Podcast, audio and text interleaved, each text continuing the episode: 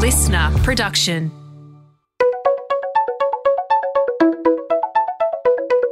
Hi, this is Paul McIntyre. Welcome to the MI3 audio edition. I've been a business journalist for 25 years covering the marketing, media, agency, and tech sectors. In this series, we talk to industry leaders about the global and local developments that you need to be across this week.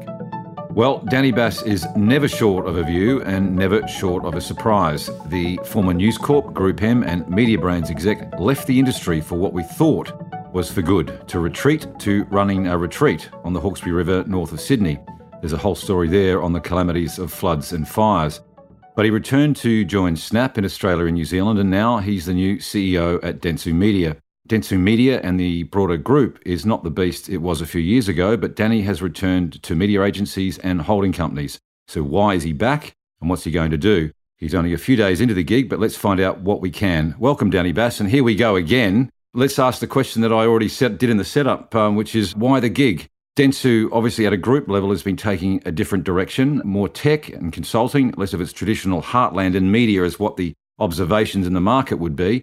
What is your mandate, Danny? And thanks for joining. Welcome back, I should say. Hello, Paul. I missed you. just on that opening there, I, I, never said I would never be back. I just uh, um, went away for, for a little while. So uh, I'm, I'm really glad to be back in the industry. It's possibly a little bit of creative license from a bastard journo there, Danny. Sorry about that. Why am I back? Well, I mean, Dentsu has a clear growth strategy, and the chats with Angela and the team over the last couple of weeks uh, really brought home to me how strong the new leadership team that has been put in place is. And if you look at the background of, of most of those, if not all of those people, from non traditional advertising and media backgrounds, it's presented a, a, really interesting opportunity for me. You know, Dentsu locally has been through quite a change over the past couple of years, and that sort of mirrored the change that's also happening globally as well. So it's it's reduced the amount of brands. It's made the messaging much more simple. It, it's focused on areas that clients not just want now, but um, with certainly one eye on the future as well, what they require. And having brands such as such as Merkle to support our media brands of Carat, iProspect, and then the work that Kirsty has been doing with, with Dentsu Creative um, made it a, an incredibly attractive opportunity. Well, just for the rest of us, what does and is the new Dentsu? What does it look like, Danny, from the conversations you've had? Because it is very different. And, you know, I do hear the laments in the market that where, you know, Dentsu historically was, was had a very strong media capability and it might have, it might have come back a bit. But what is the new Dentsu? Well, I'm, I'm day four. So you've got a get out of jail card, really, don't you? Yeah, that's probably stock answer for the next next thirty minutes. yeah. Um, so I'm probably not best placed to answer that. I mean, I, I'm here to lead the the media division. I think coming in first few days and obviously having conversations on the way in as well. I think Dentsu has assembled, you know, really innovative and interesting integrated teams across the business I would say they're looking to sort of solve client problems, create ideas, drive innovation, but also what they're doing on the people side, I think is really interesting as well. And, you know, something that has been um, a real passion point for me throughout my career and also, you know, heavily linked to Unlimited is how can we create a new style of working environment, attract different people to the industry and provide long term careers, which may not just always be in Sydney, Melbourne, Brisbane, Adelaide, and Perth, but could be in Asia, Europe, and, and New York. And I think in the past you've called me an apologist for media agencies, something I would I would never say I am, but I'm also a very, very strong supporter of media agencies. And I think the work that Dentsu has done in creating new career paths for people and give them an opportunity to work across the different divisions and, and businesses that we have is only a good thing to set them up for future career success. Well, let's, I mean, you can't go to the group, but let's talk about Dentsu Media, which is, you know, the, we, we all have heard various ructions around what's happening with the group. There's big, been, been a lot of strategic redirection, if you like. Dentsu Media now, and you were competing with them when they were probably stronger in the market at Media Brand. When you were at Media Brands, you were competing with Dentsu when it was stronger then than it possibly is today, with a whole bunch of caveats around that of global remits and so forth. But what is Dentsu Media? Is Dentsu Media going to be a different looking media agency to the others or what it has been? What's your vision? Uh, well, I think I think the market's changed. If you go back five or six years, and what do people look to media agencies for? I mean, if if you look at the volume from a number of years ago, that that volume certainly isn't as big as it as it once was. But you know, there's certainly more innovation, more creativity, more work done with clients in areas that even a few years ago were, were way out of scope. So I think, you know, we are and always will be at heart a media group, or, or certainly Carat and iProspect. But we we have developed, we'll, we'll continue to evolve to reflect certainly where we want to go, but also what we anticipate clients will expect. So, um, booking media is still, you know, a fundamental ask of, of any client, um, either existing or or during a pitch. They they entrust us with probably the one of the two largest items on their P and L, and that's a great responsibility that we have to um, take very very seriously.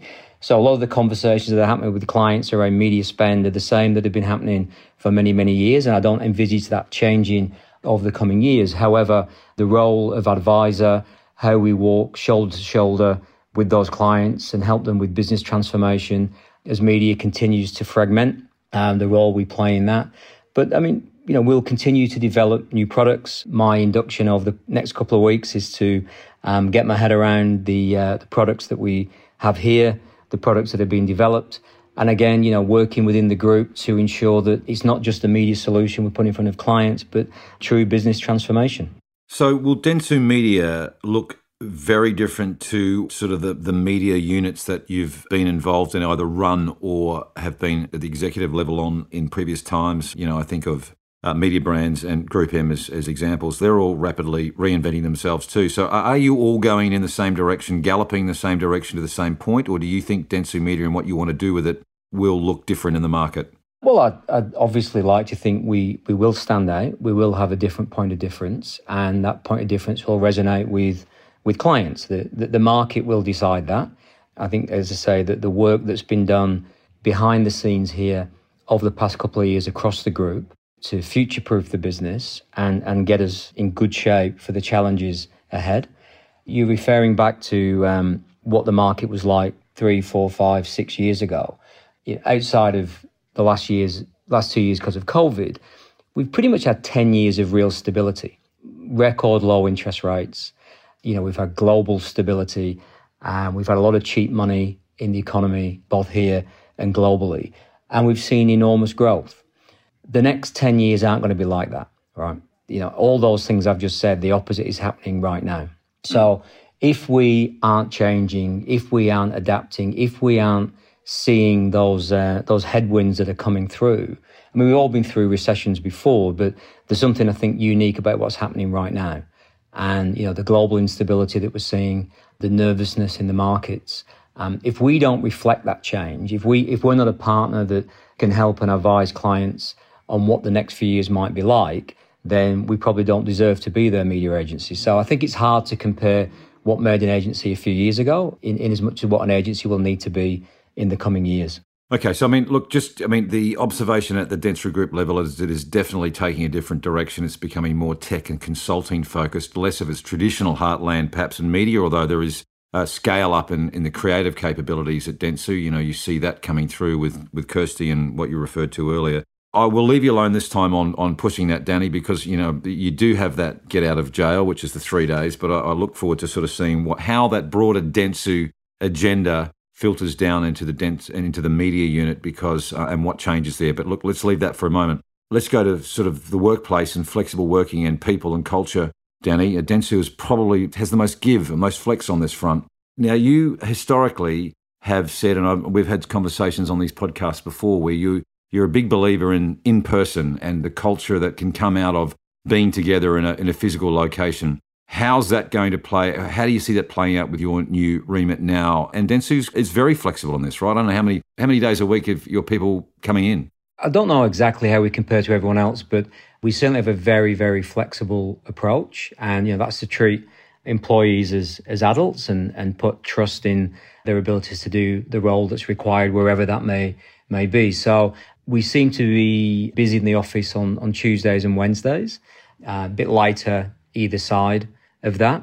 you're right. You know, for me, I think building those relationships in the office together are incredibly important. But I think we said on a podcast just as lockdown started, the amazing thing that's come out of it, it's changed perception on what people can do and the way businesses act in a way that pre lockdown, none of us would ever think possible.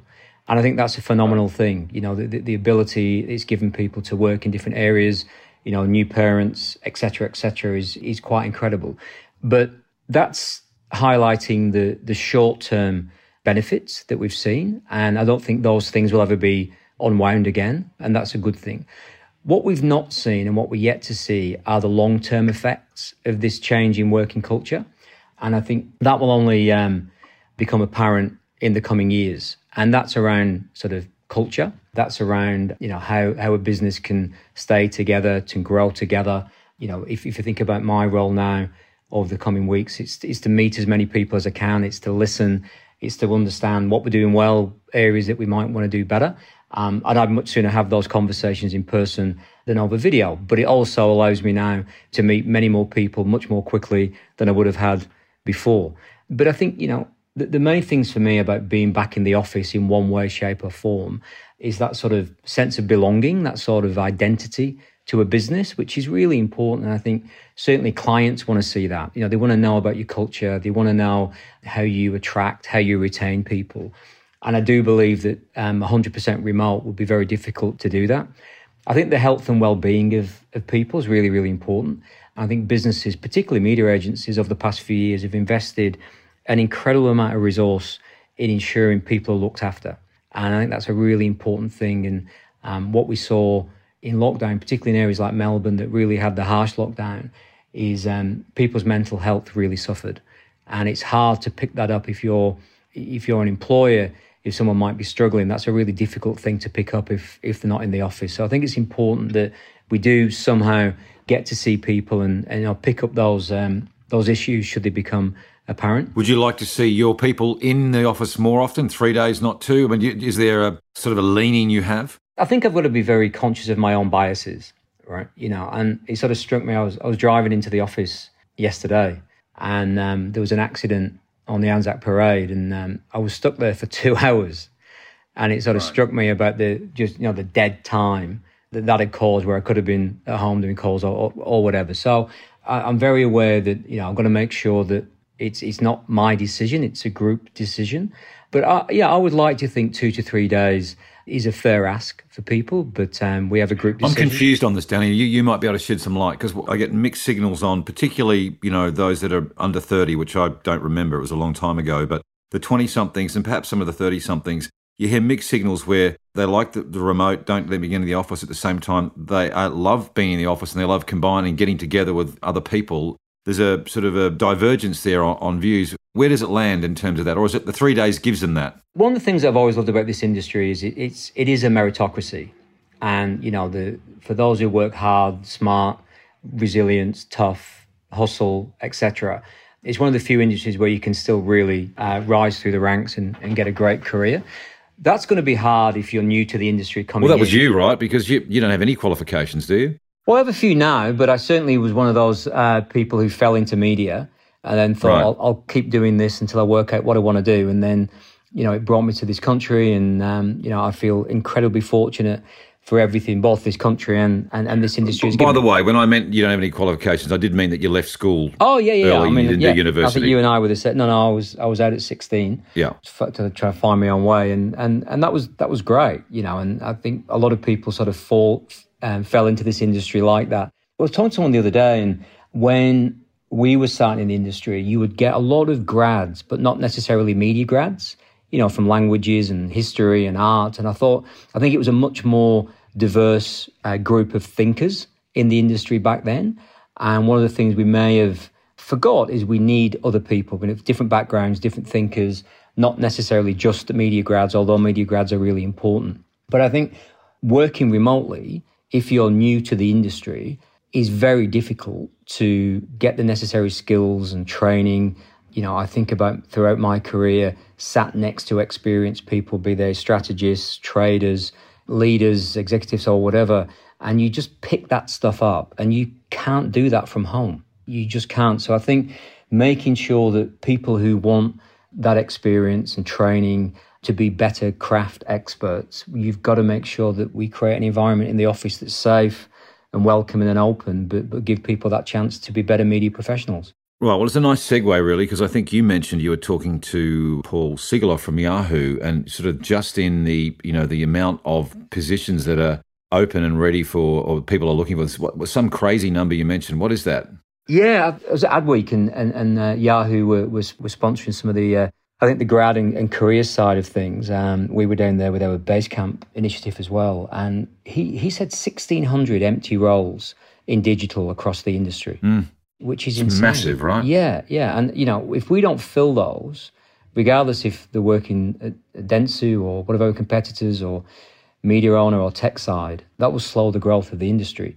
So we're sort of all in this together, and we've got to make sure that um, our uh, traditional hiring pools they're just not strong enough anymore. So we've got to look, we've got to look elsewhere, and, and I don't think the pipeline that used to be from the UK of, of Brits coming here or Aussies going over there that's not coming back anytime soon. I, I don't think Australia is, a, is as an attractive destination as it once was.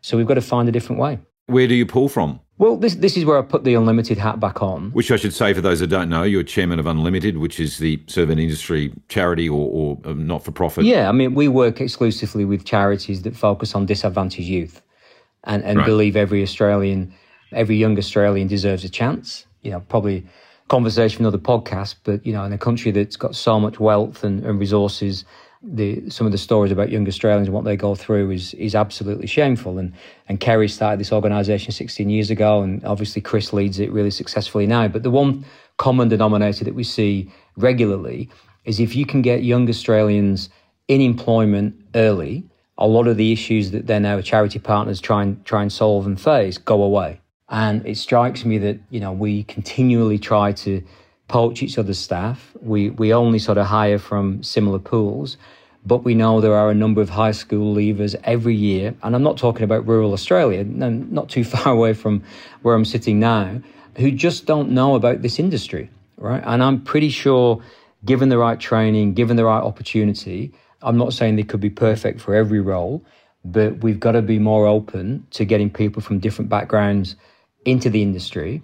And I think once we do, we get a more diverse workforce, we get better thinking, wider thinking, more diverse in terms of ethnicity as well, um, different socioeconomic groups. And ultimately, that reflects the buying, um, uh, the consumer who we represent for our clients. So it's sort of solving a societal problem and a business problem at the same time. In the short term, Danny, those 1,600 digital jobs, and that's just digital, forget all the other capabilities and, and needs that are out there for people what happens? 1,600 people is not going to get solved even in 12 months. So, depending on the economics, of course, um, there may be some suppression on, on demand there or not. I don't know. What your thoughts on that? Will the economy, if the economy sort of ticks down a bit, will that jobs demand, will that also crimp?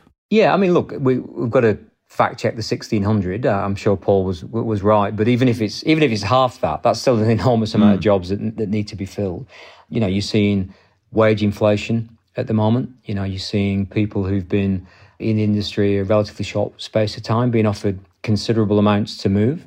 But undoubtedly, if, if those roles aren't filled, it, w- it will slow growth. I mean, look, let's see what next year brings, um, and that number might might decline organically anyway. However, it's a real problem, and it's it's one I know the MFA are looking at trying to solve, and each holding group has got their own way of trying to solve it.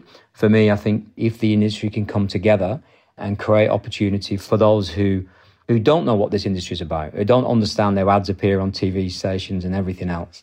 I do think that is a long term solution, but in the short term, I think there's a lot of pain there, and um, you'll continue to see this crazy wage inflation. We're going to get to your perspective on the on the market outlook shortly, and, and some of the other things that are associated with that. But I have to ask, um, Berry Farm, that's your retreat that you you know when you left that too, Berry Hill. Sorry, Berry Hill, good idea, great idea, but the climate gods almost decided otherwise in recent years. And and uh, what was your grand plan there, and what's happened? We'll just dwell very quickly on this one before we move yeah, on. But you know, look, I mean, a global pandemic and the worst floods in in hundred years probably wasn't part of the plan. No. But the business is is phenomenal. I mean, the the beauty of the place is incredible.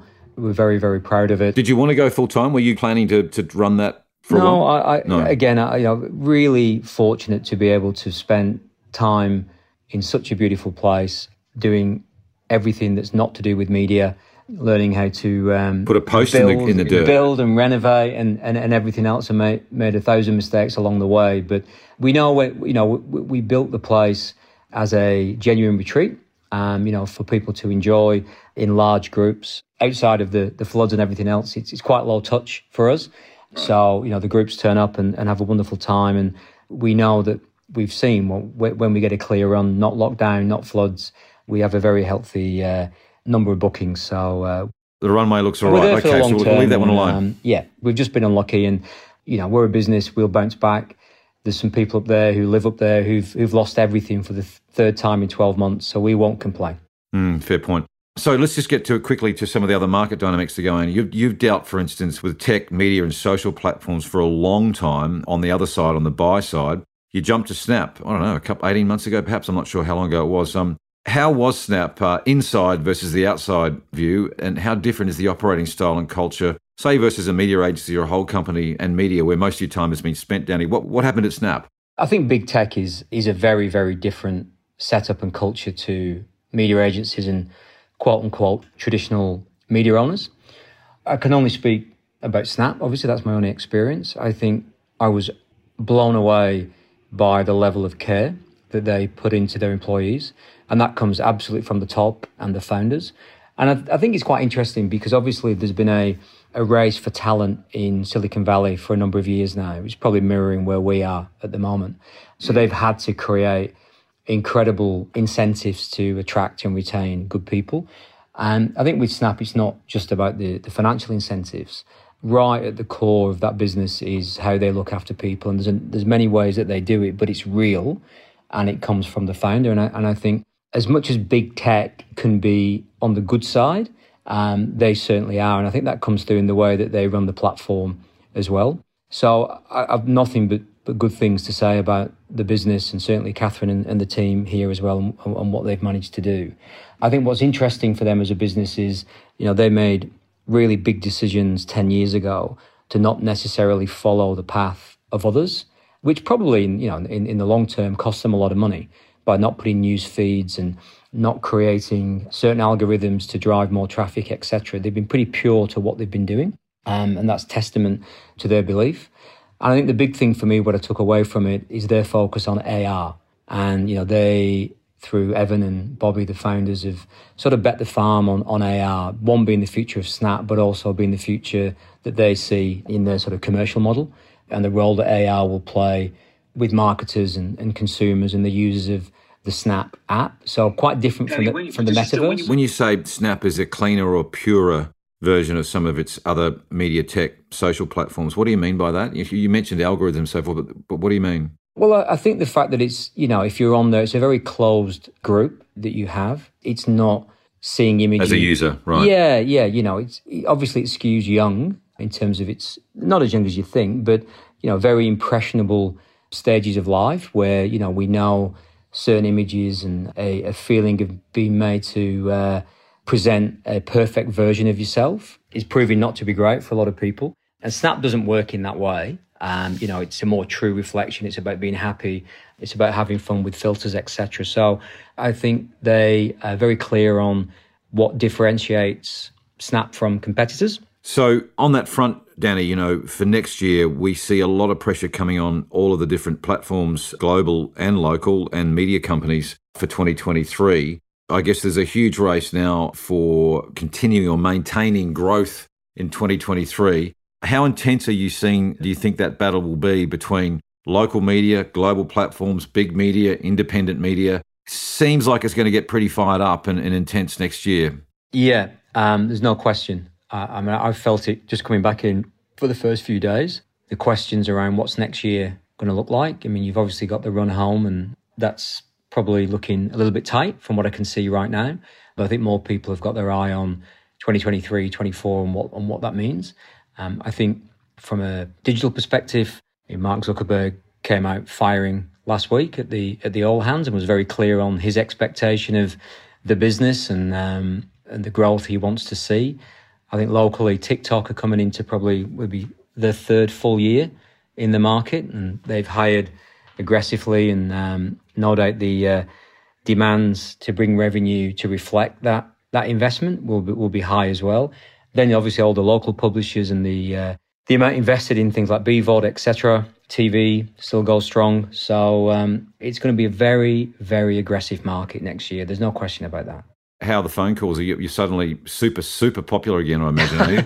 oh, well, I mean, th- thank you know, obviously, one of the benefits of being around for a while, you you get to know everyone and you build relationships over, over time. So it's been nice to uh, reconnect with a few people and and obviously so but what's your hunch danny? I know that you know you're early into the gig and so forth but what's your hunch for next year in terms of that battle that you're talking about between global local platforms media and beyond? And you've even got you know a lot of the the technology as well right? You got personalization and customer experience and martech platforms that are all doing you know there's all there's budget uh, pressures everywhere. What's your hunch on who will end up you know, looking stronger next year. Uh, you know, you mentioned Facebook before. It's been a pretty good gig for a while, and that is almost not quite. It's a bit unfair, but order takers, if you like, it's been there's been plenty of demand there. They might have to fight for a bit more demand for a bit more business now than they have historically. What's your hunch on where it might land? We've got to throw retail media into that as well. True. We've seen a, a big explosion in that over the past 12 to 18 months. And you just look at the Amazon numbers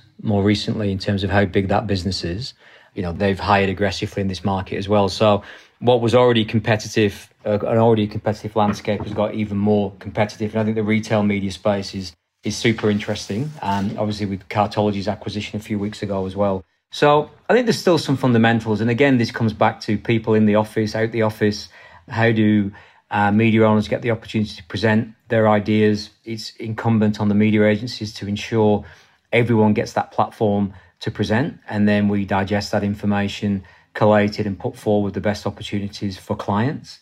But again, three or four days in, and sitting down with the investment teams, and um, I have spoken to a, number of media owners. You know, everyone's on their game, and you have to be. The, the talent, um, the investment in product, the cross pollination of what once was just out of home, and you know now digital out of home, and, and other assets, radio, the advancement that the local TV market's made, and then you know, the global players as well. So. Uh, it's not getting any any easier for media agencies, and it probably won't get any easier for uh, for media owners as well. Yes, well, I mean that's it's a huge diplomatic answer. Well done on that, because I was trying to get a steer, but I've, I've got none. I give you, you've got three days in, so we'll, we'll, let you let you away with that one. So a couple of more themes, and we'll we'll let you get back to the real job, Danny. Um, I guess one of the things that um, I'm interested, you just talked about, you know, the various platforms and media owners. I had an interesting conversation with a a respectable and sizable independent media owner in recent days who gave an example of how frustrated he has been in trying to get access to media agencies to talk about his product to the point where he, in one particular instance, bypassed uh, media agencies in the end out of frustration and went direct to the CEO of Company X and had a had a great conversation and said, "This is really interesting, and you know, I want you to talk to my CMO. Let's do something. You're doing good." This notion of you know, media agencies as gatekeepers, pressured nonetheless, probably not dissimilar to journalists where you have lots of people coming at you and wanting some headspace. I hear this lament a lot. You know, there's media is sometimes blockers to potential innovative ideas if it's not scaled or if it's not a known quantity, or the media buyer or planner doesn't really get the medium because they're not necessarily using it. All that's, you know, there's about a thousand questions wrapped up into that. But is there anything in that? Is there some valid criticism about, you know, media agencies limiting opportunity? It would be impossible to put every media opportunity in front of a client, and it would be impossible to put every media owner in front of a client. And part of the role of a media agency, traditional role, is to be that filter and put that stuff through. But I, I certainly acknowledge if you're a smaller niche publisher, media owner, even tech provider, um, that can be a real difficult challenge to navigate that. So I think we probably will see more media owners going direct. I mean, that's been building for a long time anyway, you know, and um, most of the certainly tier one media owners would say, you know, they look at our clients and media other media agency clients just as much as their clients as ours, and, and have built relationships. But it's I do acknowledge it's it's tough. Again, we've got to provide those opportunities to make sure we get those ideas through, um, build those relationships, find those niche media owners, niche opportunities, and put them through to clients. I think most clients will demand that, but ultimately we can't say yes to everyone we can't put a, a meeting in with everyone. We just got to make sure we, we get the best ideas through, and the clients have ample opportunity to to assess them. I'm sure I recall some years ago, and to your defence in this instance, it was I don't know how long ago it was. You're at Group M, and I remember that. And at one stage there, there was a scale play. Everyone was trying to reduce the supply. So I think let me call a number, and you can tell me I'm making it up. But it was something like the order was from 700 media suppliers to 70 was what the intent was yeah. to reduce the, the pressure and, and the number of uh, relationships that a media agency has. Now, that was some time ago. You, has your position changed on that now in terms of consolidation? It depends what you're buying and what your parameters are, right? So you could reach the same amount of people with probably 10 different iterations of a media plan if the goal of that plan is to hit X amount of people female grocery buyers or, or whatever it is. Now, that's a very, very simplistic way of looking at putting a plan together. So, from that perspective, absolutely, if you reduce the amount of people who you dealt with, you get more efficiency, uh, better, deeper relationships, etc., etc. But I think it's more nuanced than that now. The amount of media owners has only increased probably since me and you had that conversation. Certainly, some have, have gone by the wayside, but they've been replaced. So I think since you and I had that conversation, what's apparent is the importance of strong relationships and making sure that all your media partners feel they get the right level of exposure to the clients, but more importantly, get to understand the strategy where those clients are heading and how that can form part of you know the response from a media owner. So one of the things that I think hasn't changed and, and needs to change, if you think about TV, do clients find out early enough in the piece when a show is being put together. You know, I've always found talking to someone like Shine or you know, or the um, the content creators, you get such a deeper understanding as to why those shows are being put together. I think if you can get that early in the piece, that is something clients want to understand. And that gives a much better opportunity to integrate into a network or a show. So the upfronts are obviously really, really important. But by that point, the show has been made it's been decided as to when it's going to air, I would suggest maybe now it needs to be much earlier in the piece. Okay. You know, there's a lot of talk in the market um, in and around, you know, net zero, net, sort of what happens in the media supply chain for uh, what happens with carbon emissions and so forth. Do you have a position on that? Do you think that's imminent? Is it just a it's something that's coming? It's a little bit further away than than say your old shop, you know, Group M and Amy, Amy Buchanan talk a lot about this. Is it overshoot or are you heading there too? Well, it's, it's here. There's no question about it. It's not coming. It's it's here, and it's probably driven as much by employees as it is around clients. What I would say to it though is there is quite rightly a lot of talk about it. There is quite rightly a focus on where media spend is going. The question is when the final plan is being put together, is the ultimate decision based on net zero or based on effectiveness and results?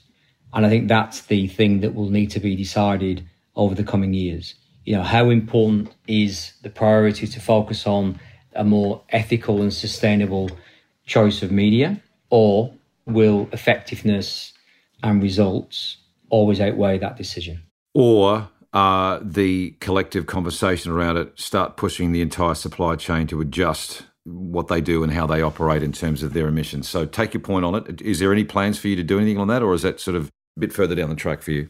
So we we have a philosophy from our Japanese heritage called Sanpo Yoshi, and it's a Japanese philosophy looking at how we solve problems and deliver ideas through three distinct lenses, and that's what's good for clients, what's good for our people and what's good for society. And I think that's a really powerful statement. And that really forms a, an integral part of the sort of business we are today and, and where we're heading in, in the future as well. Agent provocateur and former CEO at Dentsu has, has been fairly consistent. Uh, that's Simon Ryan and his views that holding companies and media agency networks are, uh, uh, the days are sort of limited. Not in a, I guess he may be saying it in the end is nigh, but this notion of, of the big holding companies and the big agency networks needing to be more agile and doing things faster, if more efficiently. There's plenty of people saying that, Danny. You're in a holding company now. Again, I guess you'll defend the cause, but why? Would you be surprised if Simon said anything else? I'll leave that there. I believe we we do have a future. We have a very, very strong future. I think we have um, future proofed ourselves as an industry over the previous couple of years That's not to say there's challenges ahead. We work in one of the most competitive markets in the world. We probably have one of, if not the healthiest indie market in the world as well. And, and good luck to everyone in that space. It's all about uh, making the industry stronger and a good place to work. But we've never hired more people than ever before. I'm sure if you spoke to the, um, the, the heads of OMG or IPG or, or Group M, they would say the same.